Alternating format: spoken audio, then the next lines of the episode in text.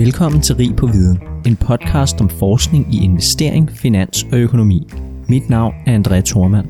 Og jeg er Henrik Rasmussen. Den seneste tid har der været en del voldsom ryg på de finansielle markeder, særligt på obligationsmarkedet. Den finansielle sektor forventes af de fleste at være rigtig robust. Men hvad sker der egentlig, hvis der pludselig mangler likviditet på de finansielle markeder? Hvordan kan det påvirke den finansielle sektor? Til at hjælpe os med at besvare det her spørgsmål, så har vi fået besøg igen af topøkonomen Jesper Rangved, som vil hjælpe os til at forstå de her lidt komplekse ting omkring likviditet og hvordan det påvirker markederne. Tusind tak, fordi du vil være med, Jesper. Jamen, øh, tusind tak for invitationen, og lad os da håbe, at det går nogenlunde i hvert fald. Og det blev aktualiseret meget, det her emne, øh, faktisk lige netop i dag, fordi at børsen jo har valgt at skrive en, en større artikel om det. Og der er også sket en del ting faktisk siden øh, du skrev den artikel, øh, som vi skal tale om. Ja. Øh, og så synes jeg faktisk også, at vi lige skal tale om øh, afkastforventningerne til øh, fremadrettet. Øh, ja. Fordi at I jo, I jo kommet ud, rådet for, for afkastforventninger er kommet ud med, med opdaterede afkastforventninger den 28. oktober. I dag skriver vi den 7. november. Så øh, ja, der er masser at tale om, så lad os bare øh, komme i gang først og fremmest, hvis vi lige så tager det store billede, siden øh, du var med sidst, kan du så ikke starte med at fortælle lidt om, sådan, hvordan den økonomiske situation ser ud, og måske din forventning omkring inflation og recession, ikke mindst, hvornår det skal ske, hvad for et niveau skal vi forvente, hvis du kunne tegne billedet? Jamen altså, altså med et eller andet sted, øh, på den ene side bliver man ikke overrasket, og på den anden side, så bliver man overrasket. Altså hver gang der kommer et inflationstal, øh, og man havde håbet, at nu var det toppet, ja, så var det alligevel ikke toppet. Øh, så inflationen er jo bare stadig stigende, øh, og det er jo ikke særlig godt, fordi et eller andet sted er det jo det, der er årsagen til i hvert fald rigtig, rigtig, rigtig mange af de problemer, vi, vi står i. Så, så, så der er i hvert fald, i hvert fald, ligesom slå den fast, at der er ikke, der er ikke kommet top på, på inflationen endnu, og det er jo selvfølgelig øh, et rigtig stort problem. Centralbankerne er stadig i gang med at hæve renten. Øh, så må man omvendt selvfølgelig også sige, at øh, altså de tal, vi jo får nu, altså fra den økonomiske aktivitet, øh, beskæftigelsen, regnskaberne, har jo ikke været katastrofale øh, på nogen måde. Alle siger selvfølgelig, at det er ekstremt usikkert, og øh, 23 bliver ekstremt usikkert og sådan noget, men, men det er i hvert fald ikke endnu. Så det er vel ikke sådan, at vi er en dyb recession endnu i hvert fald. Øh, det er vi jo ikke, det er vi absolut ikke. Øh, og virksomheder har det jo også nogenlunde, ikke? så har vi jo set aktiemarkedet gennem den seneste måned, vel, give and take, har vel også klaret sig ret flot, ikke? og sådan nogle ting. Så der er jo sådan nogle ting der, ikke? og så på den anden side selvfølgelig, netop fordi inflationen bliver ved med at drille os, øh, ikke har fået buk på den endnu, jamen så, så, så forventer vi jo stadig, at der er noget, noget, noget negativt forud sidste gang vi havde dig med, så talte vi meget om det her med, om inflationen skulle komme ned i 2023. Øh, og der, som jeg husker, det var lidt din holdning, at den kommer nok ikke så meget ned endda, fordi at til dels bevæger inflationen så træt, og til dels så tager det tid nok også at få luften ud af økonomien sådan rigtigt. Øh, I hvert fald. Er det stadig din, øh, din holdning? Eller? Ja, ja, helt sikkert. Altså, og den er vel, hvis noget blevet styrket, så at sige. Altså netop, altså Altså forstået på den her måde, at, at jeg tror der, altså jeg håber da virkelig snart, at inflationen den har toppet, ikke? men det er det, jeg mener, ikke? men det havde den så ikke nu, ikke? men jeg håber da virkelig snart, den er toppet. Altså nu begynder energipriserne også at falde og sådan nogle ting, så forhåbentlig har inflationen snart top, og det vil sige, at den begynder at komme ned af inflationen, men jeg tror da stadig i 23 vil have væsentligt højere inflation end de berømte 2%, som er målsætningen rigtig mange steder. Det betyder ikke, at priserne falder på nogen måde. Vi kommer til at blive ved med at leve med, med, at ting er blevet dyrere i forhold til, hvad det var for et år siden. Men, men prisstigningstakten øh, skulle da gerne komme nedad. Men, men altså, jeg, tror, der, jeg tror, der går nogle år, før vi kommer ned på de igen berømte 2%. Og de her energipriser her, fordi det er jo et input, som man forventer skal svinge utrolig meget. Ikke? Altså forhåbentlig normaliserer det, så kommer inflationen rigtig ned. Altså kan det betyde meget for inflationen i 23, eller hvordan? Altså hvis vi kommer ned på et normalt energiprisniveau i 23, bare for at sige et eller andet. Jo, jo, altså det kan det da helt. Altså, det, er det, det et stort input i den beregning? Det er vigtigt. Altså, altså, altså, altså mener, der er jo flere, jeg, jeg mener det var det den sidste gang, jeg var herinde, hvor vi blandt andet snakkede om, hvad, havde, hvad, hvad tror jeg, der har drevet inflationen, ikke? Og, og, og, og, og det grundlæggende, det er jo, at der er høj efterspørgsel i økonomien, som så driver priserne op, men også driver energipriserne op. Og pointen er jo så med energipriserne, jamen de er jo så specielle, ikke? fordi de bliver jo selvfølgelig, det er jo, det er jo en omkostningsfaktor direkte i virksomheder, som, som de jo så sender videre. Men altså bottom line, ja, energipriser har været bestemt været vigtige, og andre øh, råvarepriser har der bestemt været vigtige for at drive inflationen op gennem den periode, vi er igennem, og det betyder jo så også omvendt, at når de så begynder at falde igen, hvad det jo så er, jamen så skulle det da i hvert fald gerne tage noget af, noget af inflationspresset væk. Så det alene bør hjælpe en del allerede næste år?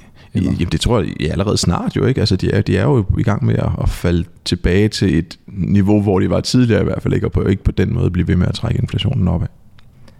Nu spørger jeg om noget, som jeg ikke er helt sikker på. Laver du sådan en forecast på de her ting sådan på årlig basis? Har du tal for 23, du give for inflation? Nej, så tager vi jo, når jeg kommer ned i det afsnit, der drejer sig om, om rådet for afkastforventninger. Ikke? Fordi der kommer vi jo med tal på for rådet. Ikke? Men, men det er jo klart, altså jeg er jo ikke altså, øh, jeg er kun Jesper Rangved. Det, det, det er kun mig. Ikke? Øh, så, så, så jeg har jo ikke en økonomisk afdeling som i en stor bank. Så på den måde laver jeg jo ikke, jeg laver jo ikke decideret talprognoser i de ting, vi, vi, vi snakker om her. Øh, men det gør vi jo så i rådet af afkastforventninger, der kommer vi så med, med konkrete talprognoser. Perfekt. Så kommer vi ned, så kommer vi ind på det senere, så så er der en god grund til at blive ved med at lytte med øh, i resten af episoden. I forhold til recession, øh, tingene svinger så meget, så jeg er faktisk lidt i tvivl, om der er nogle ting, der begynder at tegne på, at vi allerede er i en recession øh, i enten Europa eller i USA. Øh, er der det? Skal vi forvente, at der allerede kommer en, en recession i fjerde kvartal, eller er det først ind i 23 folk? Ja, eller i ser den komme? Jamen altså, vi har jo ikke, altså beskæftigelsen for eksempel har det jo stadig godt. Altså vi har ikke, vi kan ikke se res, altså, i de aggregerede økonomiske tal, og også i nogle af de disaggregerede, der er ikke recession endnu. Det, mm. det må man bare sige. Øh, men, men vi står jo og venter på, at den kommer, så at sige. Ikke? Og jeg, jeg, tror, jeg hører til dem, og jeg hører også til dem, der tror, at vi skal have en recession for at få bugt med, med inflationen øh, øh, og, og, og selvfølgelig også i Europa på grund af alle de ting, der, er, der, der også kommer. Så jeg tror, der kommer en recession, men, men, men den er der ikke endnu. Det, det, det må man jo nok, altså sådan, i hvert fald, i hvert fald ikke helt klart der endnu. Og jeg synes, der er lidt interessant dynamik med den her recession, fordi vi har talt om den i meget, meget lang tid. Så det vil efterhånden den mest kaldte recession, der nogensinde har været. Kan det have nogle effekter? Altså, at folk måske øh, bliver meget mere rustet, fordi vi alle sammen går lidt og forventer, at det sker på et eller andet tidspunkt. Øh, altså. Jamen, jeg, jamen jeg tror, det har altså, i hvert fald to effekter, som trækker desværre i hver sin retning. Men den ene effekt, altså netop det her med, at vi konstant bliver ved med at snakke om recession, at nu kommer den, nu kommer den, jamen det gør selvfølgelig, at øh, forbrugere og, og måske også til dels virksomheder bliver nervøse. Vi ser det jo blandt andet i forbrugerprisindikatoren, ikke også? Forbrugerpristilliden, forbrugertilliden hedder det, forbrugertilliden, som jo virkelig har taget nogle meget, meget, meget, meget markante dyk. Altså folk bliver nervøse, og når de bliver for nervøse, så sparer de mere op og forbruger mindre, og det i sig selv trækker jo nedad i den økonomiske aktivitet. Vi kan jo også have virksomheder selvfølgelig, som når er der alt den her snak om recession, ikke, så, uha, så venter jeg måske lige lidt med at lave den der investering, jeg venter måske lige lidt med at ansætte den der ekstra medarbejder, mm. som jo i sig selv, altså snakken om recessionen, i sig selv kan, kan trække ned.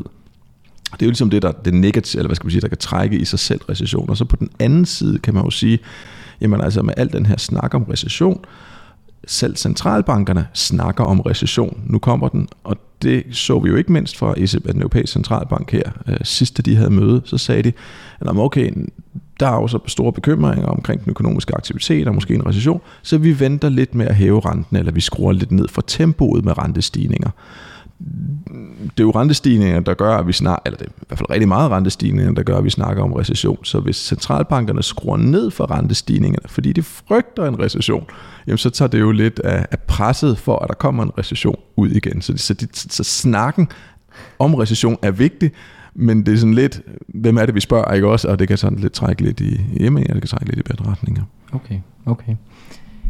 Det sidste spørgsmål omkring recession, som også er noget omdiskuteret, det er, bliver det en meget mild recession, eller bliver det en hård recession? Hvad er dit perspektiv på det? Jeg tror, det bliver, jeg tror, jeg tror, jeg hører, altså, jeg, jeg tror, at det bliver en forholdsvis hård recession. Det tror jeg.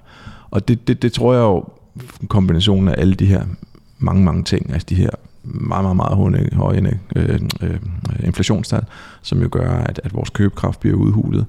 Den meget, meget, meget, meget, meget voldsomme rentestigninger, vi har været igennem, ikke mindst i USA, men, men jo også her på de lange obligationer, realkreditobligationerne, boligmarkedet, som jo mildt sagt er ved at give sig, og, og vi ved jo, at boligmarked og økonomisk aktivitet, det hænger altså ganske godt sammen. Mm.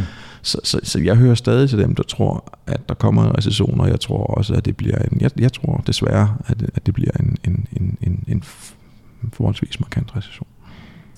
Hvis man sammenligner den med den sidste, vi kendte, hvad tror du så forholdet er?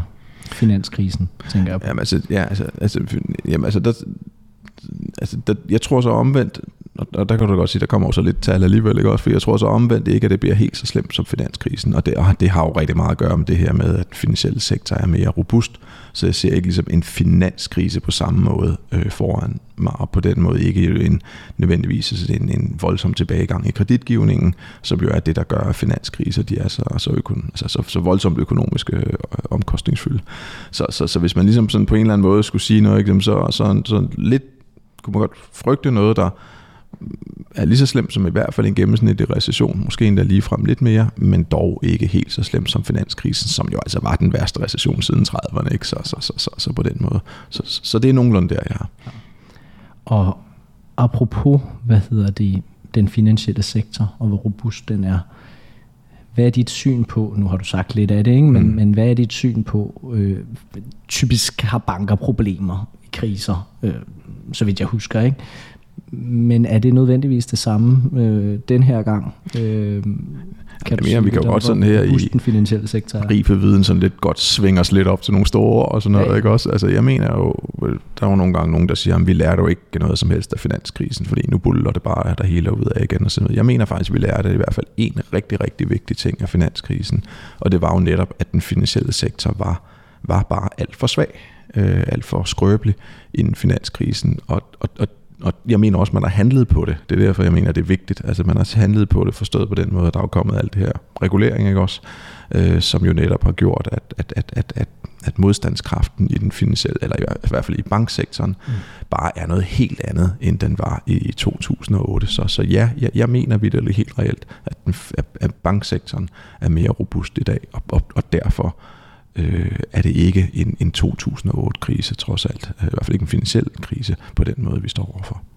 Kan man stadig se banker komme i problemer alligevel, eller er de ligesom har de, har de, altså det er jo noget med, der er kommet nogle kapitalkrav, de skal holde en hel masse penge. Er de, er de så godt rustet, at det bør ikke kunne trigge noget? Det her? Jamen altså sektoren som sådan mener, jeg mener helt sikkert, at den er meget bedre rustet, men det betyder selvfølgelig ikke, at der ikke kan være enkelte banker, øh, der kommer i vanskeligheder 100% sikkert. Altså, det er jo ikke længere end et par uger siden, vi snakkede rigtig meget om Credit Suisse, ja. hvor Credit Suisse, som er altså en af Europas 10 største banker, altså virkelig en stor bank, som kom rigtig meget i problemer. Ikke? Men det var også fordi, de virkelig havde rigtig, rigtig meget klovn. de havde lånt rigtig meget ud til Arkeos, sådan en amerikansk hedgefond, ikke? og tabt lige en 5-6 milliarder euro på det, ikke? og så havde de lånt ud til Green Seal, sådan en engelsk, hvad skal vi kalde det, låneselskab, så tabte de en 5-6 milliarder euro på det. Altså sådan nogle, nogle, nogle ret store og ret uheldige engagementer. Ikke? Så selvfølgelig kan enkelte banker blive, blive ramt, helt sikkert. Øh, og hvis der kommer en recession, vil det også være næsten mærkeligt, hvis der ikke var nogen banker, der, der, der blev ramt. Men, men ligesom at hele banksektoren nærmest kæmper for overlevelse, og vi må have kæmpe store hjælpepakker og sådan nogle ting. Ikke? Det, det, det, det ser jeg ikke foran mig. Og, og lige et sidste spørgsmål til det her, fordi et begreb, der også var meget relevant under finanskrisen, det var det her modpartsrisiko. Ikke? Altså, der skal ikke nødvendigvis mere end en stor bank mm. til at gå ned for ligesom at øh, vælte dominobrikkerne i hele spillet. Er modpartsrisikoen lige sådan nu, som den var dengang, eller er det blevet mere delt op? Jeg forestiller mig, at mange banker stadig er meget afhængige af hinanden på en eller anden måde. Jamen helt, de er selvfølgelig ekstremt afhængige af hinanden, altså det er 100% sikkert, ikke? Og, og lige så snart der, altså hvis nu, hvis nu for eksempel Credit Suisse virkelig kom i problemer, altså sådan seriøst kom i problemer, det ville jo sende chokbølger gennem den europæiske banksektor. Ingen, ingen tvivl om det overhovedet. Men jeg tror, at det der er altså vigtigt altså i forhold til 2008, det var jo, at, at selvfølgelig er det her med tillid, det, det er jo det, du spørger om tillid. Ikke? Man har ikke tillid til hinanden, og tilliden forsvinder. Det der var jo ekstra problemet i 2008, det var jo, at der ikke var noget likviditet. Mm. Det vil sige, at man var så afhængig af, at man hele tiden kunne rejse likviditet, så da tilliden forsvandt, og man havde behov for likviditet, så kom problemerne.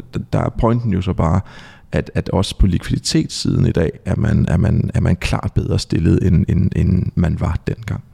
Okay, men det er jo en godt, god bro til, øh, til netop likviditet, som, som du til dels har skrevet om. Vi skal nok komme ind på, på artiklen, men, men hvis vi taler om det lidt bredere, altså hvad er likviditetsrisiko, når vi taler om den finansielle sektor? Kan man sådan give en nem forklaring på det? Men altså, når vi sådan, altså likviditet det er jo at, at, ja, at have midler til at, at betale øh, et eller andet sted, når, når regninger forfalder, ikke også?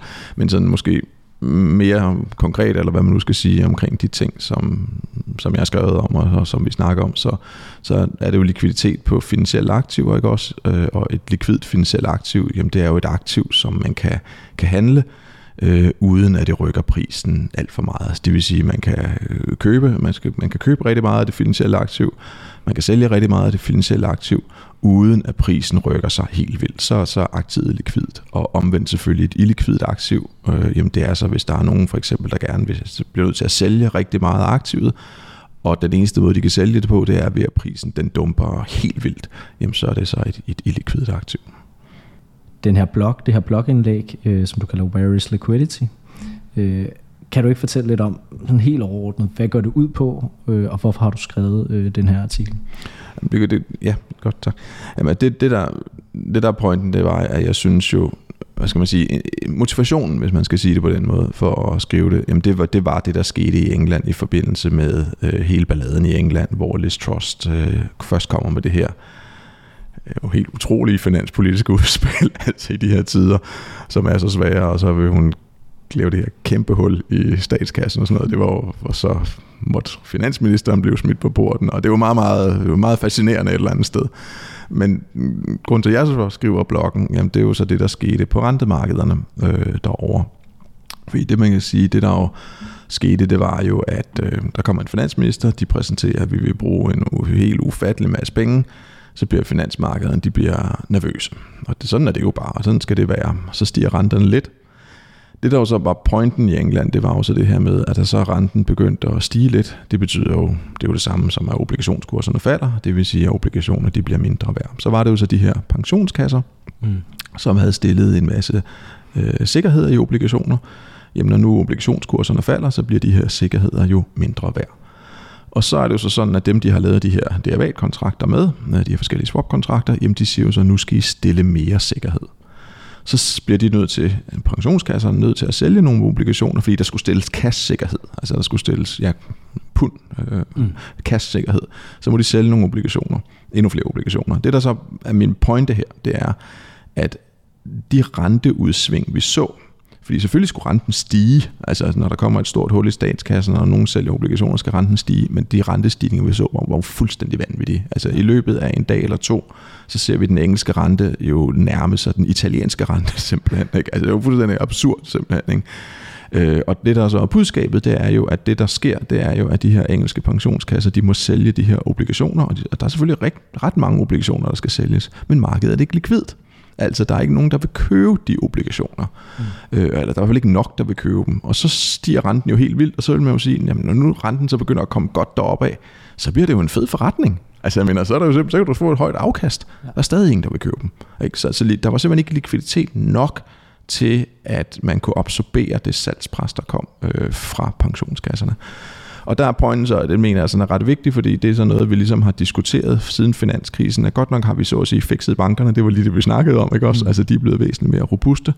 Men så er der måske andre steder i det finansielle system, som er blevet mindre robust, og det er netop øh, altså de finansielle markeder, altså markeder, hvor man handler finansielle aktiver, som man har fjernet noget likviditet fra fordi man har reguleret bankerne. Det skal vi nok også uddybe gå ud fra, men det må du så lige sige til. Ja, ja men det skal vi, det skal vi ja. især uddybe. Jeg ja. vil lige høre, fordi pensionssektoren, ja. vi har talt meget, og du er også procent, og vi har talt meget om pensionssektoren, men det er ikke så tit, man taler om sådan, at det er en risikabel øh, branche. Men altså, er der noget her, som måske ikke har fået den regulering, som måske skulle have haft, og et, et eller andet likviditetsproblem? Fordi jeg går ud fra, Problemet er, hvis de ikke kan sælge de der aktiver. Altså hvis der ikke er nogen køber, og de ikke kan sælge dem, så sidder de med et eller andet, så har de et likviditetsproblem. Ikke? Er der et eller andet øh, der, som lurer øh, i Europa, øh, som kan blive et problem? Jamen, det var da en kæmpe eye-opener, det her. Det var da en kæmpe eye-opener. Selvfølgelig også igen, det jeg skrev om det, det var en kæmpe mm. eye-opener. Altså, øh, altså det, der, det, der, det, det var en eye-opener. Altså, vi, tror, vi tænker jo et eller andet sted, tænker vi, om pension, det er noget rigtig langsigtet investeringer, ikke også? Så der er jo sådan set ikke noget likviditetsissue, ikke? De laver en investering i dag, og de skal selvfølgelig udbetale nogle penge i dag, men de skal udbetale rigtig mange om 30 år, så no problem. Og så pludselig så ser vi det her simpelthen, at de bliver mødt med de her ekstreme øh, øh, likviditetsudfordringer, fordi de skal stille de her sikkerheder. Så der begyndte jo lynhurtigt at blive stillet spørgsmål rigtig mange steder om, jamen øh, kan der ske andre steder? Og det, noget det blev, for eksempel hollænderne blev rigtig bekymret, fordi det det jo er det her, det er jo sådan meget, om du har et garanteret pensionssystem, fordi så er det, at du går ind og afdækker de her forpligtelser. Og det har man der i England, det er sådan et defined benefits system, ikke? det har man også i høj grad i, i Holland, så der blev man rigtig nervøs i Holland for, om nogenlunde det samme kunne ske. Mm. Vi har jo i Danmark har vi jo flyttet rigtig meget væk fra garantier over mod markedsrenteprodukter, som mm. vi jo har snakket rigtig meget om gennem de sidste 10 år. Mm. Og det kan der både, der er fordele, og der er ulemper, der er alt muligt, ikke? men det betyder bare, at lige nøjagtigt den, den her risici, som man så i England, den er ikke jo helt så stor i Danmark, fordi vi ligesom har flyttet, det er ikke pensionskasserne, der der kan komme i solvensproblemer. Det er ikke pensionskasserne, de har ikke garanteret noget længere. Altså, altså hvis man har flyttet kunderne fra garantiprodukter over til markedsrente, så, så er der ikke noget garanti, og så kører man ikke de her swap-kontrakter for at, at sikre en garanti. Så problemet kan man sige er at nok trods alt relativt mindre i Danmark, end, end det for eksempel er i UK og potentielt kunne være i Holland. Og lad os lige få den helt på plads. Øh, det her skift fra garanti til markedsrente, hvad, hvad betyder det helt præcis? Jamen, altså, det betyder at du kan sige, jamen, altså, hvis, hvis du er en pensionskasse, og du har garanteret dine kunder et, et, et, et, et afkast, øh, det er det, der var i Danmark, det er jo typisk et, et garanteret minimumsafkast. I England, der er det jo en garanteret udbetaling, altså defined benefit, du får 60% af din sidste indkomst, men, men uanset ligesom, hvordan den der garanti er skruet sammen, så, så er det en garanti, vi lover dig et eller andet om mange år. Det ved pensionskasser også godt, de har, de har den her forpligtelse, altså den her garanterede forpligtelse om 30 år, så vil sige, mm. jamen den skal vi selvfølgelig afdække. Altså det, den, den risici, vi, vil ikke, vi må og kan og vil ikke tage den risici, at vi ikke kan love dig, mm. øh, og, og dermed honorere, det, det er det, vi har lovet dig, uanset om det er sådan et defined benefit eller et garanteret system som i Danmark. Så det afdækker vi. Og det der jo så skete i England, som sagt, øh, jamen det var jo så, at, at det afdækker vi, men, men den vi afdækker det overfor, det er jo typisk en bank eller lignende, vi indgår en eller anden swap, vi indgår en eller anden form for, ja, for, for, for derivatkontrakt af en eller anden art, som, som garanterer det, jeg har lovet min kunde, men, men så skal jeg også stille noget sikkerhed, hvis det er for dig, jeg har indgået den her kontrakt med, skal jeg så stille noget sikkerhed over for dig, og hvis min sikkerhed så bliver mindre værd, jamen så ser vi så alt det her ballade, som vi så i England. Ja, og i modsætning til Danmark, når det er markedsrente, så får man ligesom det marked, ja. nogle garantier, ikke? Ja, du kommer jo egentlig lidt væk fra det spørgsmål, det er lige sige, sikkert. Lige nok, det er ikke. Når det så er markedsrente, jamen så er der ikke noget garanti. Ikke? Altså, det vil sige, så, så, der er garanteret marked. Der er garanteret, ja, der, er, der er garanteret marked, men, men det betyder, at det kan falde 10%, og det kan stige 10%, det også, men, men det er ikke sådan, at vi, vi afdækker ikke den forpligtelse, fordi vi har bare den forpligtelse, at du får bare det markedet får, så vi indgår ikke en eller anden derivat kontrakt, der kan på den måde heller ikke blive mødt med de her sikkerhedskrav. Præcis. Øh, det er den sidste ting, og det er bare et begreb, øh, der skal afklares. Øh, guilds, hvad er sådan oversættelsen? Du har sikkert sagt det, men... Statsobligationer. Så, okay. så, så det er simpelthen bare, altså, altså, stor, altså Storbritannien, statsobligationerne i Storbritannien, de hedder bare guilds. Perfekt. Mm. Så er det i hvert fald afklaret. Øhm, I forhold til likviditet og illikviditet øh, særligt, øh, så skriver du ind, at der er to ting, der har reduceret øh, likviditeten øh, væsentligt, øh, tolker jeg det som. Øh, det ene, det er quantitative øh, tightening, hedder det så. Nu er vi blevet vant til at sige isning så mange år. Nu hedder det tightening og, og finansiel regulering. Hvis vi lige starter med, med, med QT, eller quantitative uh, tightening, hvorfor er det, at det skaber mere i likviditet, eller i hvert fald reducerer likviditet, hvilket er to tider af samme sag. Ja. Må jeg ikke starte omvendt? Må jeg ikke starte jo, med kapitalkravene? Finansiel må, må det, Lad os starte med kapitalkravene. Det er jo, hvis det er ok, fordi jeg tror måske alligevel, det giver sådan lidt bedre ja. flow, eller må man nu skal udtrykke det, fordi det. man kan sige, det med kapitalkrav, det er jo ja, igen noget, som vi snakkede om, øh, blev indført efter finanskrisen. Og det vil sige, og, og det har så, man skal nok lige forklare om lige 30 sekunder, det har så fjernet noget, noget likviditet potentielt fra markedet. Men så kan man sige, det er jo så noget, der blev indført i 2011, 2012, hvornår det nu blevet indført efter finanskrisen. Så det har ligesom ligget der latent og har gjort, at, at, at markederne er blevet mindre likvide. Og det, der så ligesom gør, at det pludselig, hvad skal vi sige, ja, eksploderer, synes jeg måske er for stort ord, men altså pludselig slår ud nu, det er nok QT. Så det er derfor, jeg tror, at ligesom rækkefølgen er bedre. Der har ligget noget latent, der har trukket øh, likviditet ud, og så er der så pludselig kommet en effekt gennem det seneste år i forbindelse med QT, som så har ligesom intensiveret det. Mm. Men det man kan sige, det med bankerne øh, og, og kapitalkrav og regulering, Jamen, der er det jo sådan, at, at, at, at, at det man snakker meget om, jamen, det er jo, at før finanskrisen, der kunne bankerne, de kunne, de kunne altså, hvis, hvis der nu var en pensionskasse for eksempel, som skulle sælge en masse øh, obligationer, jamen så ville bankerne bare købe dem. Så ville bankerne bare sige, det her er et midlertidigt likviditetsstød, mm. vi kan købe dem til en forholdsvis god pris, vi kører dem, og vi har dem bare liggende på bogen, og når så markederne de falder til ro igen, jamen så sælger vi dem, altså banken sælger så den obligation til en lidt højere pris. Ikke også? Så man har både ligesom fået taget noget, altså man har både ligesom ageret som sådan en likviditet, jeg kalder dem shock absorbers, altså man, ligesom, man har hjulpet med, at der er kommet likviditet i markedet, og samtidig så har man måske lige frem tjent en lille smule, eller selvfølgelig har man også tjent en lille smule på det. Ja, det har man nok ikke. nok derfor man gør det, ikke også? Men det er jo rigtig, rigtig fint, ikke for at sige, så kan, så kan den engelske pensionskasse, den kan sælge en frygtelig masse obligationer, uden at kurserne drætter fuldstændig, fordi bankerne de ligger der og køber dem, warehouse dem, som vi kalder dem, obligationerne. Det der så er kommet, det er jo, at der er kommet øh, krav om, hvor store bankers balancer kan være i forbindelse med sådan nogle leverage ratios, som basalt set siger, at der en bank har en eller anden given kapital, jamen altså med den given kapital, så kan bankens balance kun blive, eller kun og kun, men altså kan, kan, kan, der kommer en grænse på, hvor stor bankens balance kan være. Og det betyder jo så simpelthen, altså hvis, hvis nu der banken har, banken har den balance, den, den har, og den gerne vil have, og så kommer der det her likviditetsstød, de her pensionskasser, de skal sælge en masse obligationer, jamen så kan bankerne ikke købe dem længere. De kan simpelthen ikke købe dem, fordi så bliver deres balance for stor, og, og så lever de jo ikke op til leverage ratio simpelthen. Og det betyder så bare, at det er så det, vi ser nemlig i England. Ikke? Okay, de skal sælge en masse obligationer, og tidligere, så havde bankerne købt de obligationer, og så har vi ikke set de vilde kursfald, vi har ikke set de vilde rentestigninger, men nu kan bankerne ikke købe dem længere, fordi så skrider, altså bryder det med deres leverage ratio, og så ser vi jo så, jamen altså, der er sgu ingen, der vil købe de obligationer, og så drætter kurserne jo fuldstændig, og renterne stiger helt vildt. Så, og pointen er så bare, at det er noget, vi har snakket om sådan siden finanskrisen, at det kunne godt ske, men vi har aldrig rigtig set det. Ikke? Og, og der er det så, jeg tror, at, at det er sådan i hvert fald måske nok noget af det, vi så nu. Men er det problem så stort nok, eller hvad siger man? Altså, det er jo, en, det er jo et problem, og, og nu har de den her udfordring, men, men hvad så? Altså. Ja, ja, ja altså, altså jeg, jeg synes, det er et ret stort problem, ikke? Altså, fordi... Øh, altså, Men det er jo også et problem, hvis de har for lidt kapital. Det præcis, Jamen, det, det er lige nøjagtigt det, ikke? Og det, det, det, det er et super, super godt spørgsmål, André. Ikke? Fordi det, det, der jo et eller andet sted er sket, det er jo, man har sagt, jamen nu har vi gjort banksektoren mere robust. Og det er jo kun godt. Altså, det er svært at være uenig i, at det er en god ting. Men omvendt, så er det jo ikke, fordi risicien den er forsvundet. Altså, likviditetsrisikoen er jo ikke væk men vi har så flyttet likviditetsrisikoen over på det finansielle marked, og så ser vi nogle udsving, eller kan komme til at se nogle udsving, som vi har set nu på blandt andet i England. Øh, vi har også måske set det med vores øh, udvidelse af realkreditspændet. Det er måske også noget med det at gøre. Det er ikke helt så tydeligt, og i det hele taget kan man være bekymret for, når der kommer sådan nogle likviditetsstød, så har det større effekter, end, end det ville have haft i 2008.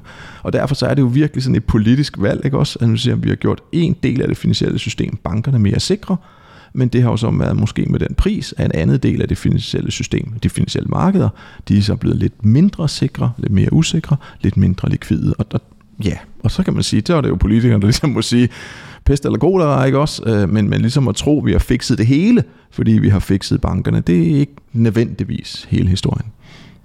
Nu kommer jeg pludselig i tvivl, øh, Jesper, men sidder du også i finansiel stabilitet? Jeg sidder i bestyrelsen i Finansiel Stabilitet. Ja. Bestyrelsen i Finansiel Stabilitet. Vil man ikke komme med anbefalinger om sådan noget? Nej, det er ikke vores opgave. Det er ikke okay. Nej, okay. altså, øh, Finansiel Stabilitet, det er dem, der tager over, når en bank er okay. gået nedenom og hjem. Okay. Så, så, så, så det, det har jeg vi, ingen holdninger til. Altså, ja, ja. ja, okay.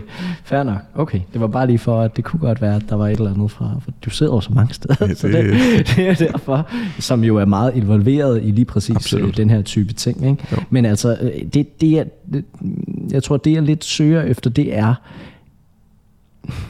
altså nu er man kommet med den her kur om, at bankerne skal holde mere kapital, men så er der opstået en eller anden der er en eller anden bivirkning ikke, ved den her medicin, man nu engang har givet, men er den bivirkning i virkeligheden værre end kuren? Eller, altså, Ja, det er jo et super godt spørgsmål, ja. og det er super svært at sige noget rigtig klogt om, ikke også? Altså, fordi det er jo også det er ting, der er rigtig svære at måle. Øh, sådan nogle likviditetsudfordringer, der det er i UK, det sker jo heldigvis ikke hver dag, ikke? Så det er jo rigtig svært at sige, ikke også? Men, men, men altså, det er jo spørgsmålet sådan, ligesom man kan sige, nu så vi det her i UK, hold da op, det var godt nok voldsomt, ikke også? Øhm, er det sådan, har vi, har vi strammet for meget op? Ikke også? Det kan man jo sådan godt begynde at stille spørgsmålstegn måske omkring, altså fordi du kan sige, hvad var det, der så skete i UK? Jamen det var jo så centralbanken, den må gå ind og fikse hele problemet. Og det er ligesom den rigtige måde, at markedet ikke selv kan løse problemerne på, men ligesom at centralbanken skal hver gang gå ind og, og, og nej, det er jo ikke det rigtige. Og derfor så kunne man måske overveje sådan nogle ting, jamen er sådan nogle leverage ratio, er de lidt for skrappe? Nogle gange skulle der være en mulighed for, at bankerne måske i lidt højere grad kunne warehouse nogle, nogle forholdsvis sikre obligationer. Jeg har ikke nogen løsning her, ikke? Men, men, men jeg, tror, der, jeg tror ikke, der er nogen tvivl om overhovedet, at regulatorerne begynder at tænke over det her, efter det vi har set gennem de seneste par måneder. Men selv hvis, jeg tænker bare, hvis det her nu at, altså, viser sig at blive et problem, så vil man ikke kunne nå at løse det. Jo. Altså, det, det, det, det tager jo lang tid at få sådan noget af politikere og bla bla bla. Ikke? Altså, du kan allerede høre, det er ligesom når vi skal have refunderet vores energiregninger. Ikke? Altså, det kommer ikke rigtig til at, at nej, løse nej, en, en krise. Hvis der nu kommer en krise i 23, så kan vi jo ikke afhjælpe det, hvis det er på grund af det her. Nej, altså det, nej, altså det, det, det er ikke det grundlæggende spørgsmål. Det tager rigtig, mange, rigtig lang tid. Ikke? Men du kan godt sige, at man kan godt overveje nogle, nogle, nogle, nogle, nogle, nogle forskellige ting. Altså det er jo blandt andet det, som øh, der jeg tror, der var en artikel i børsen om. Ikke? Altså det er jo blandt andet, fordi de, siger, I, de er også bekymrede for det i USA. Ikke? Lige frem Treasury, altså det amerikanske finansministerium, har offentligt, eller Janet Yellen, finansminister, har offentligt gået ud og sagt, hun er bekymret for likviditeten i de amerikanske statsobligationer. Ikke? Så, så okay, når hun siger det, hold da op, ikke? Og, og det amerikanske treasury, det er, jo, at det er jo bare et vanvittigt vigtigt marked for hele det globale finansielle system, ikke? Også, så det skal helst fungere bare nogenlunde. Ikke? Og så er det, det er de samme årsager, bare det, de for Ja, det er det. Altså, det, det er det. Det er det. Altså, altså, eller, altså, ja, det er det. På øhm, grund af regulering. Og... Ja, de nævner, altså, de nævner øh, på min blog, der er et link til sådan et frygteligt langt skriv. eller, eller det er faktisk sådan, så er det godt, du vil opsummere. ja, præcis. Jeg skal også prøve at gøre det kort, nemlig. Ikke? Også, de er sådan 100 plancher eller sådan et eller andet, ikke? Men, men hvor, de, hvor, de, hvor de går ind og diskuterer løsningerne, så, så nævner, gør det meget, meget eksplicit simpelthen, at de, de mener simpelthen, at, at en af årsagerne til, at der er den her lave likviditet i treasuries, det er øh, den regulering, vi har snakket om her. Altså at bankerne ikke kan, kan, kan, kan agere som market maker i samme grad, som de kunne tidligere. Og det, hun så, det de jo så foreslår, at det er jo så ikke blevet implementeret, men altså, det har været sendt i høring og bla bla bla bla bla. Men altså det er et forslag, som de overvejer, ikke om det er at sige, jamen vi kan nok nok ikke lige ændre hele den finansielle regulering fra i dag til i morgen, præcis som du siger, det tager lang tid og bla bla, men vi kunne måske gøre noget andet, ikke? og det de så overvejer, og nu bliver det jo, det bliver jo simpelthen så teknisk, altså vi skal virkelig holde tungen lige i munden og sådan noget, ikke? Ja, okay. Men det de så overvejer, det er, at de siger, okay, måske skulle staten, altså Treasury, altså Finansministeriet, gå ind og købe op i de obligationer, som er mindre likvide. Nogle obligationer er ganske likvide, nogle af dem er ret illikvide. Det er det her med on og off the run. Altså det vil sige on the run, det er obligationer, der lige er i gang med at blive udstedt, og off the run, det er obligationer, der bliver udstedt for noget tid siden, og de er typisk mindre likvide. Så man overvejer ligesom, når man skulle, Treasury skulle så gå ind ligesom og købe nogle af de her mindre likvide obligationer op, fordi så vil man fjerne dem. Altså nogle obligationer, der er mindre likvide, så vil de så blive fjernet fra markedet. Treasury kører dem selv op, så mm. hvis du udsteder dem, ikke, så kører de dem også op, ikke, så er de væk fra markedet. Se, puha, kompliceret, ikke? Fordi det vi egentlig er i gang med, det er vi egentlig i gang med at stramme pengepolitikken op, øh, fordi inflationen er så frygtelig høj. Så hvis Treasury nu går ud og køber obligationer op, så sender de jo endnu mere likviditet ud på gaden. Så samtidig med den lille operation, så vil man så udstede nogle nye kortere obligationer, sådan at man får neutraliseret det her.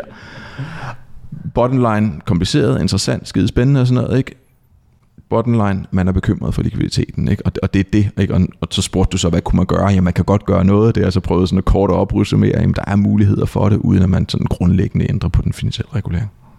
Ja, men så har det sådan nogle inflationsimplikationer. Så har det her nogle inflationsimplikationer, ikke også? Man ændrer den gennemsnitlige løbetid på gælden og bla bla bla, ikke også? Så, så, der, så ja, der er altid problemer, når man søger en løsning. Men, men det synes jeg egentlig er en meget god bro over til, til det, jeg startede med at spørge ind i, til, ikke? altså QT, øh, som jo er det andet element, som lidt sker samtidig. Øh, kan vi ikke lige få Jo, helt sikkert. Hvad, hvad gør det ved likviditeten? Jo, men lige præcis, fordi du kan sige, okay, hvis nu Jesper Angved og alle mulige andre siger, at der har været lav likviditet siden 2012, eller hvornår den, den finansielle regulering blev indført over for bankerne, jamen, hvorfor har vi så ikke set det nu? Hvorfor er det, vi ser det nu?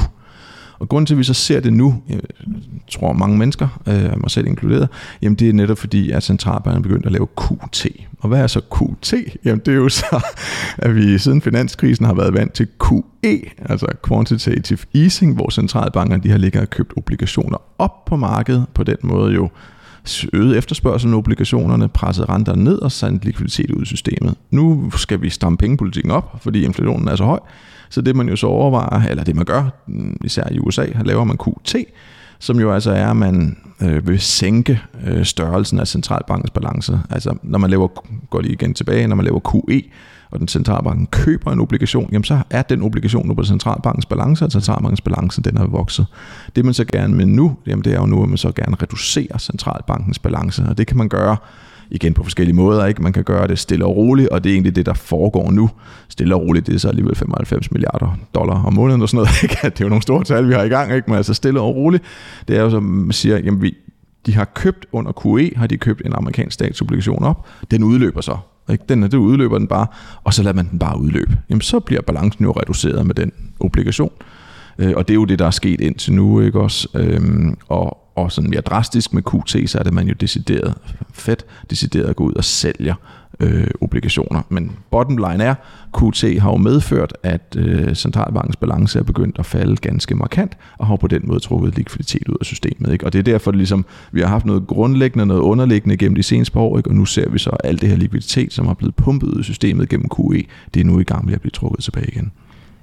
Ja, og, og det ser jo ud til at blive værre på den måde at forstå. De har vel en masse mere, de skal sælge for at få den inflation ned, så det her likviditetsproblem accelererer vel hvis de skal sælge mere, ikke? Altså, ud fra jo, altså det, ja, jamen, altså det, det er lige, lige jamen 100% sikkert. Ikke? Altså det er jo helt vildt, hvor meget de har købt op gennem de sidste mange år. Det, er jo, det har vi også siddet og snakket om, og jeg har været sådan lidt oprevet over. Jeg synes, det, jeg synes, de har købt for meget og alle de der ting. Ikke? Også, de har jo virkelig købt for tusinder og tusinder og tusinder milliarder euro og alt det der.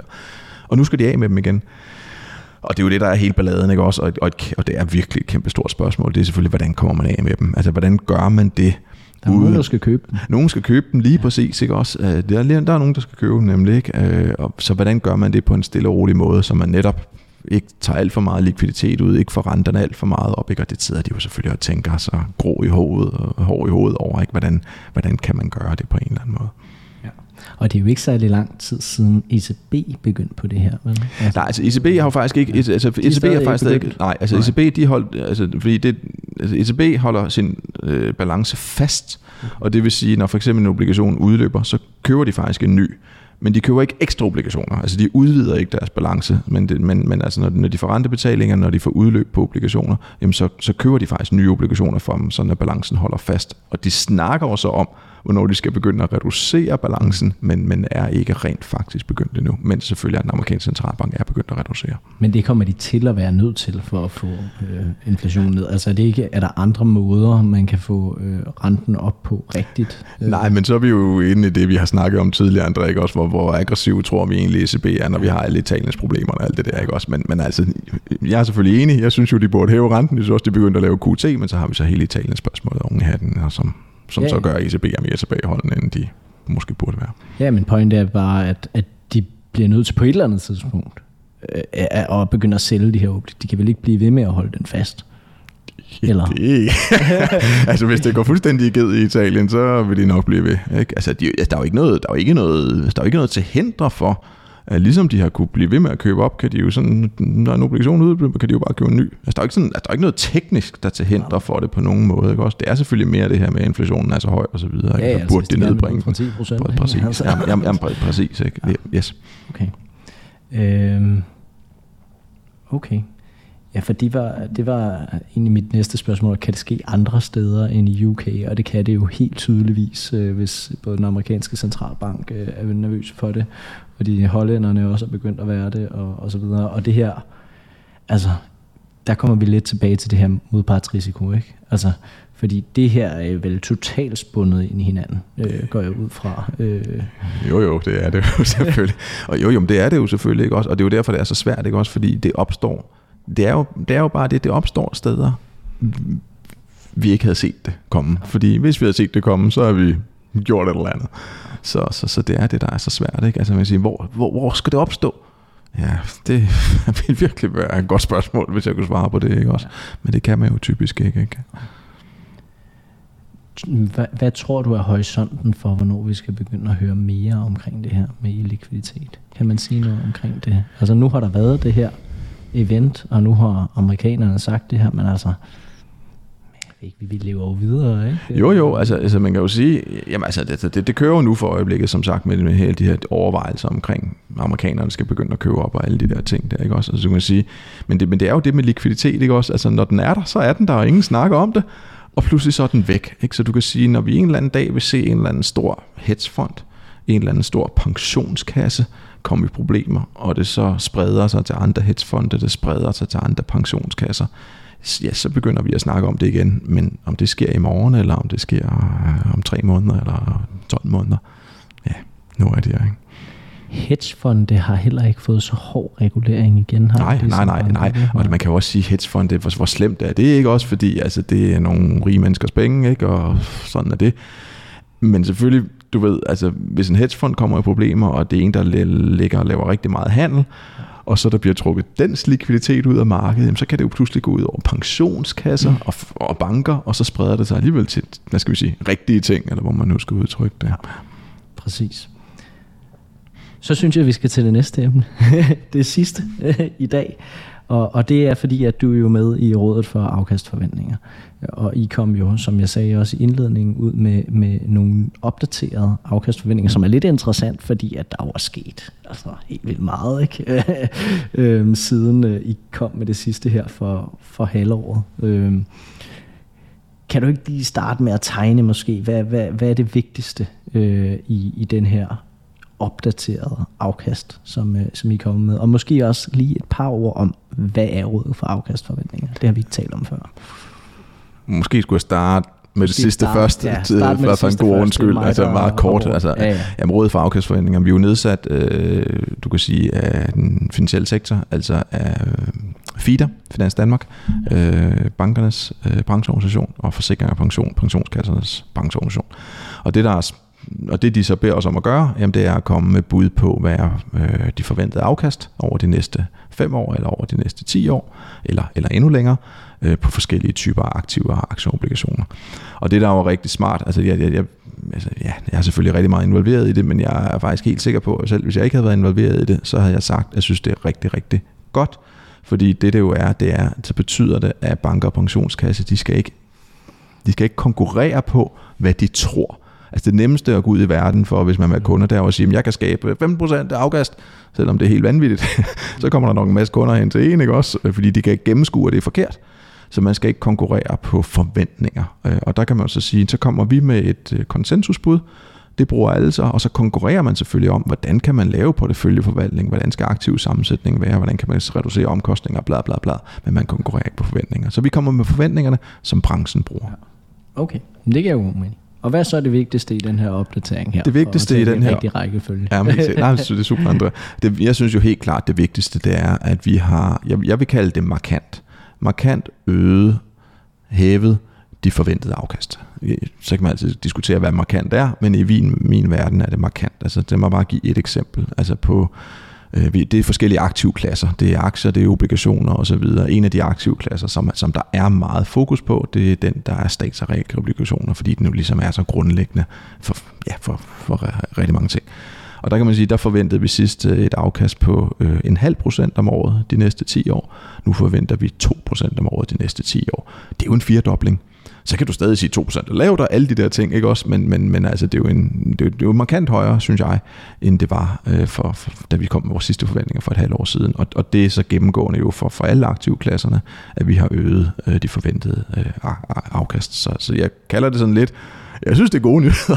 altså forstået på den måde, hvis du investerer dine penge i dag, i forhold til hvis du investerede dine penge for et halvt år siden, jamen så kan du i dag forvente øh, klart højere afkast, end hvis du investerede dine penge for et halvt år siden.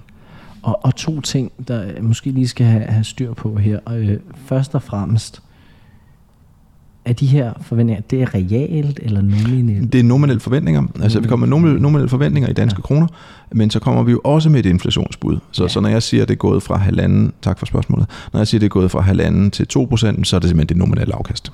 Ja, så det er i virkeligheden 0 procent realt, hvis inflationen er hvis inflationen er 2%, så er det 0% realt. Præcis. Hvis okay. inflationen er 2%, og det var et halvt procent, så var det realt minus halvanden. Og jeres inflationsforventning er sådan noget 2, noget? Eller ja, altså fordi... Så, på fem års sigt. Yes. Øh, vores inflationsforventninger har vi også øh, hævet.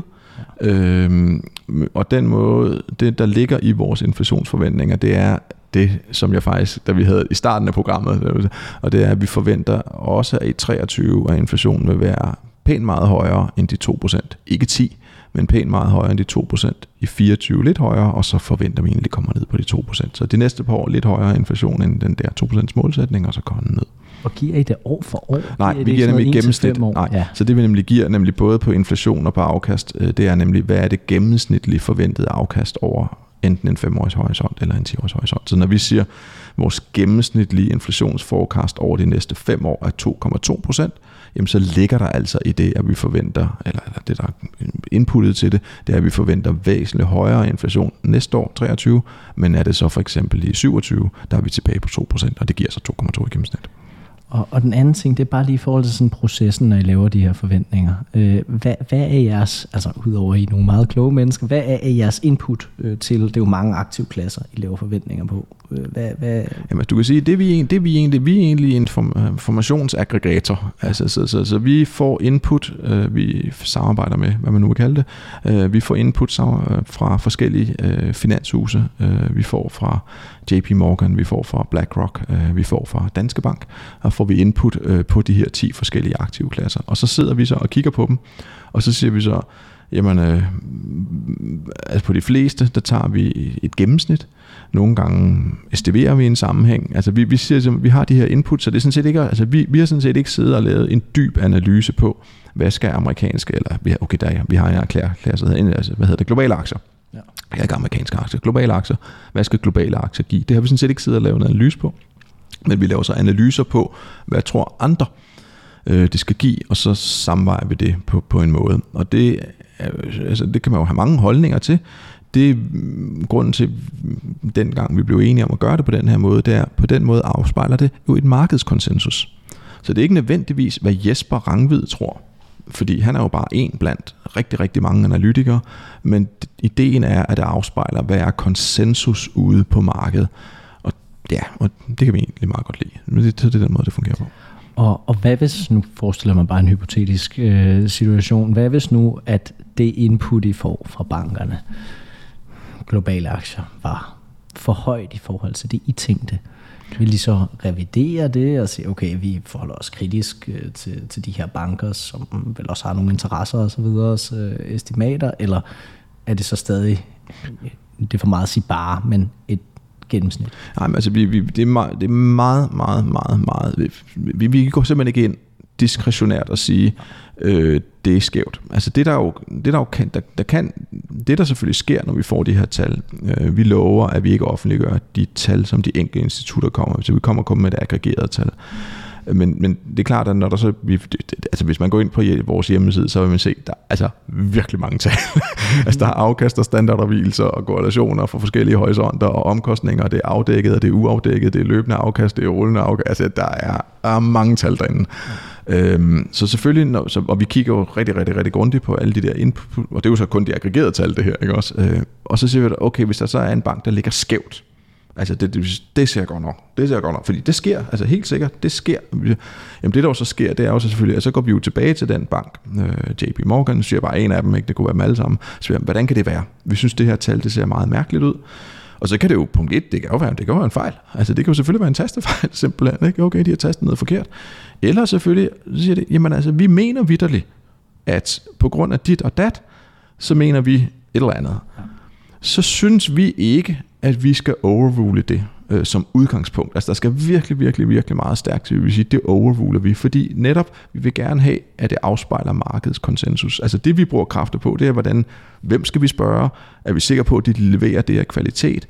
øh, og hvordan vi skal veje tingene sammen osv. Så, videre. så vi bruger, vi bruger faktisk ret mange kræfter på det, men vi vil typisk ikke gå ind og sige, vi synes simpelthen, at den bank er skæv, hvis den kan komme med en god forklaring, og det kan den jo ofte.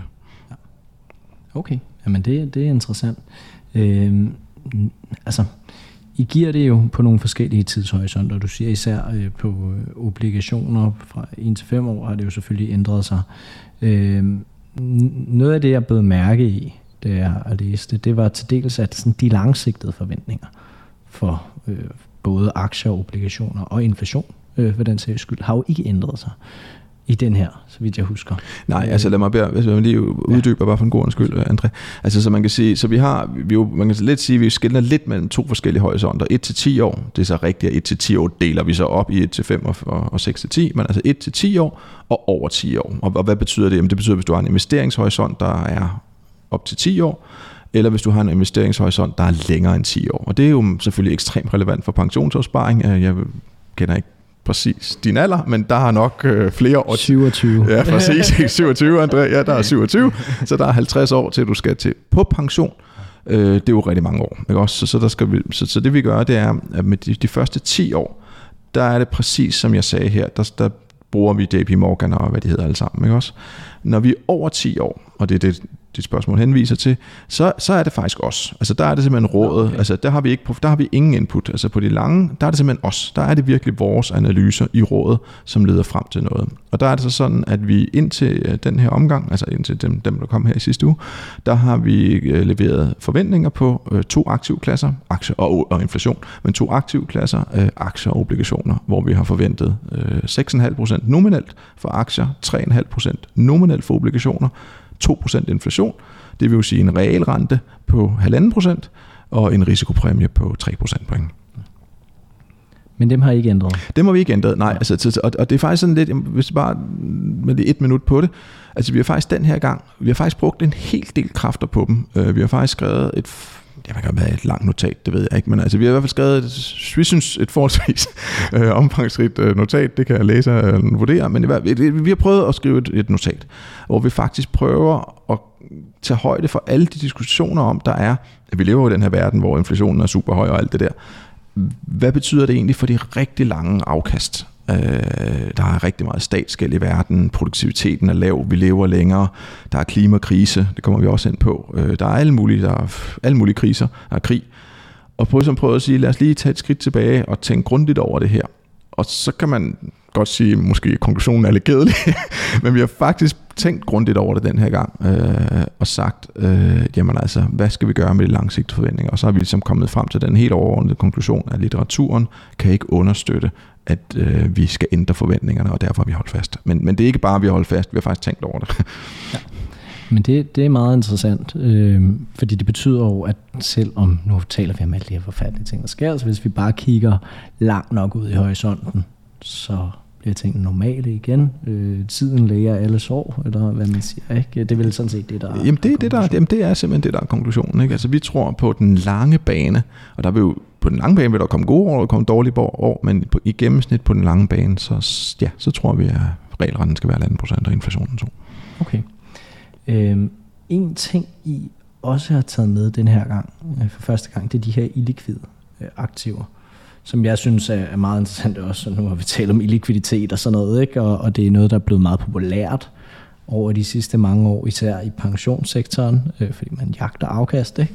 Øhm, kan du ikke lige øh, fortælle, hvad forventer I? Hvorfor har I taget det her med? Jo. Øh. Jamen altså, så netop i den her omgang har vi netop brugt en hel del krudt på det her langsigtede afkast. Ikke? Så, og, og så sagde jeg lige, at for aktieobligationer, der holder vi fast, inflation holder vi fast. Men vi, vi kan dog komme med lidt nyt. og det nyt, vi nemlig kommer med, ikke, det er netop at sige, jamen altså, fordi der jo sker, som du siger i, din, i, i dit spørgsmål her, at der sker det her markante skift, ikke mindst blandt pensionskasser, men jo også i, i, i banker, der laver formuerådgivning, øh, ser vi også mere private equity, vi ser mere infrastruktur, øh, altså en større allokering over mod øh, illikvide aktiver. Så der har vi sagt, jamen altså, vi vil, vi vil ikke have 10 aktivklasser på lang sigt, fordi ligesom du ved, om 50 år ikke, kan jeg komme med sådan et rimelig ædroligt bud på forskellen mellem high yield og statsobligation. Jeg kan godt komme med et eller andet, men, men vi vil simpelthen ikke have 10 aktiv klasse. Vi mener ikke, at vi med data kan belyse grundigt nok, hvad skal rigtig langsigtet af. Så der vil vi have mindre. Men vi har dog sagt, at vi mener godt, at vi kan udvide med en, altså fra aktieobligationer til tre aktive klasser, aktieobligationer og illikvide aktiver. Fordi vi jo synes, at illikvide aktiver, øh, vi har noget data på det, langt, langt data på det, så vi kan analysere det, mm. øh, og også at det jo har nogle øh, væsens forskellige karakteristika fra noterede aktiver. Og, og det der selvfølgelig er de væsens forskellige karakteristika, det er selvfølgelig, at der er mindre likviditet. Og hvad forventer I så mm. for dem? Og der er egentlig to ting, fordi at til dels giver I jo afkastet, men I giver også risikoen, eller standardafvielsen, ikke? Jo, så man kan sige, som på det illikvide, der forventer vi det samme øh, årlige afkast i gennemsnit som fra aktier. Så det vil sige 6,5, igen nominelt 6,5% fra aktier, 6,5% fra illikvider. Men det der så er pointen i det hele, det er, at vi forventer væsentligt lavere øh, standardafvielser øh, på de illikvide aktier, øh, aktiver. Vi forventer 18% øh, standardafvielse på aktier. Vi forventer 12% standardafvielser på de illikvide aktiver. Og så er det jo et spørgsmål af, hvorfor? er det ikke fantastisk, ikke? Fordi det er jo fedt, ikke også? Fordi så kan man købe sådan illikvid... Så kan vi bare købe Så kan vi bare købe illikvide aktiver, ikke også? Lige præcis, ikke også? God sharp ratio. God sharp ratio, lige, lige præcis, ikke også? Og det, og det er jo rigtigt, altså den sharp ratio, men hele humlen er selvfølgelig, at de illikvide aktiver, de er illikvide. Og det vil jo sige, at hvis investor skulle sidde der og overveje, skal jeg købe et likvidt aktiv, eller skal jeg købe et illikvidt aktiv, så vil han selvfølgelig aldrig købe, eller hun, selvfølgelig aldrig købe et illikvidt aktiv, hvis det ikke giver dig noget andet. Og det, det jo giver dig, det illikvide aktiv, det er jo en illikviditetspræmie. Og med de forventninger, som vi jo så ligger her, altså 6,5% afkast, øh, 12% øh, standardvise på de likvide og en korrelation, som der også ligger derinde, jamen så kan man jo sige, hvad er så den implicite illikviditetspræmie i det her? Og, og, og i de forventninger, som vi kommer med her, og hvis man betragter aktiemarkedet som marked, det kan man også have diskussioner omkring, hvis man gør det, altså så under forskellige antagelser, jamen så er vores illikviditetspræmie her, den er 2,4 procent. Så du kan altså ligesom sige, jamen altså, okay, det ser ud som en fed deal. Ikke? Jeg skal bare købe en frygtelig masse illikvide aktiver. Jo jo, men du påtager dig jo så netop illikviditetsrisiko, og en investor vil selvfølgelig aldrig købe illikvide aktiver, hvis han ikke, eller hun, ikke på en eller anden måde blev kompenseret. Så det er på den måde, det skal forstås, ikke? Altså, det er, altså, at det er helt fair, så at sige, et eller andet sted, at øh, der skal jo være en forskel på de to, og, der, og på en eller anden måde skal de illikvide jo være mere attraktive, for ellers vil du aldrig købe dem. Øh, og det er så på den måde, vi kan, vi kan fange det i vores setup. Ellers skulle man ligesom have et helt andet setup. Det vil sådan set også være en overvej for den sags skyld, men besluttet så det vil vi ikke have.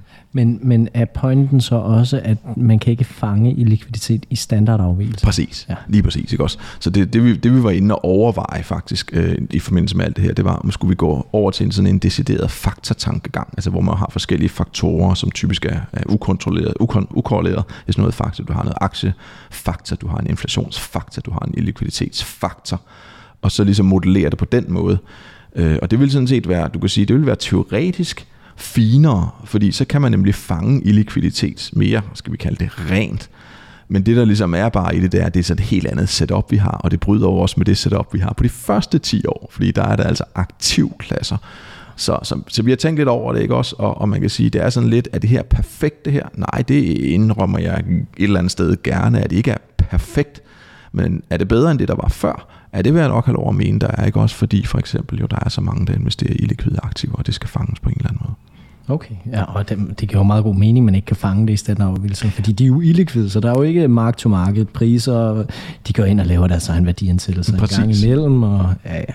Jo, jo, jamen helt sikkert ikke, og det, det er jo også, altså, men, det er også, altså, det er jo et af de sådan, altså, nu går og kigger på den akademiske litteratur og sådan noget, så er det noget af det, man undrer sig over, altså man undrer, ja, det vi kan jo equity premium puzzle, ikke også, det har vi jo ikke, man siger, hvordan kan det være, at aktier kan give så højt et afkast, det er jo egentlig mærkeligt, det er sådan det, det et eller andet sted, det, det ligger i det, men altså, premium puzzle over for illikvider, det er jo endnu større. Fordi historisk set, så har illikvide aktiver givet stort set som aktier, men med en væsentlig lavere standardafvielse. Weird. Ja, så er det jo så måske fordi de der valuations, ikke er, altså det, det sidder man jo nogle gange, når man sidder på aktier og siger, ja, ja, ja, det er fint nok, I har performet godt igennem kriserne, men det er jo fordi, I, ikke har, I har jo ikke ændret jeres værdiansættelser så meget, som altså aktiemarkedet er, er bare meget mere volatilt. Ikke? Det må man sige. Ja. Nå, det er jo en helt anden snak. Jeg har et sidste spørgsmål, øh, vi er gået over tid, men, men når vi taler om illikvide aktiver, og, og vi også har talt om pensionskasser øh, og illikviditetsrisiko, øh, så kan jeg ikke lade være med at spørge om, prøv, lad os prøve at gøre det kort, ikke? men er der noget risiko i, at selvfølgelig der er altid risiko, men, men er der noget særlig risiko i, at pensionskasser er gået så meget mere over i den her øh, aktiv klasse over de seneste mange år, øh, som jo ikke har været efterprøvet i en krise. Øh, private equity, ejendom, infrastrukturprojekter og sådan noget, som de jo ikke kan komme af med, hvis de står og mangler mm. øh, penge. Ja, jamen altså helt, helt sikkert. Altså det, det er der. altså det er der da. Ikke? Er, er, præcis det du siger selvfølgelig ikke også. Altså netop at, at, at øh, altså du kan sige, hvad, hvad er problemet? Jamen altså problemet er jo selvfølgelig, hvis man skal bruge pengene, hvis man har 20%, så skal det hele falde med 80, før man kommer derned. Så det kan man nok, men din portefølje kan blive rigtig skæv jo.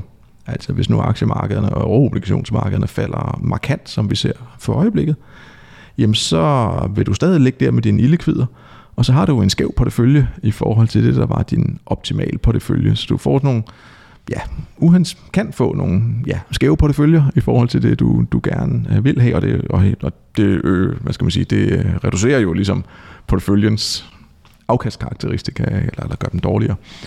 Så det er selvfølgelig et, et issue, ikke? og så kan man jo sige, altså der, der kan, altså, den kan jo ikke udelukke, der kan komme situationer, hvor at de illikvide aktiver, de falder så meget, at, at, at man næsten kan, kan være spændt op. Øh, uh, buen kan være spændt hårdt.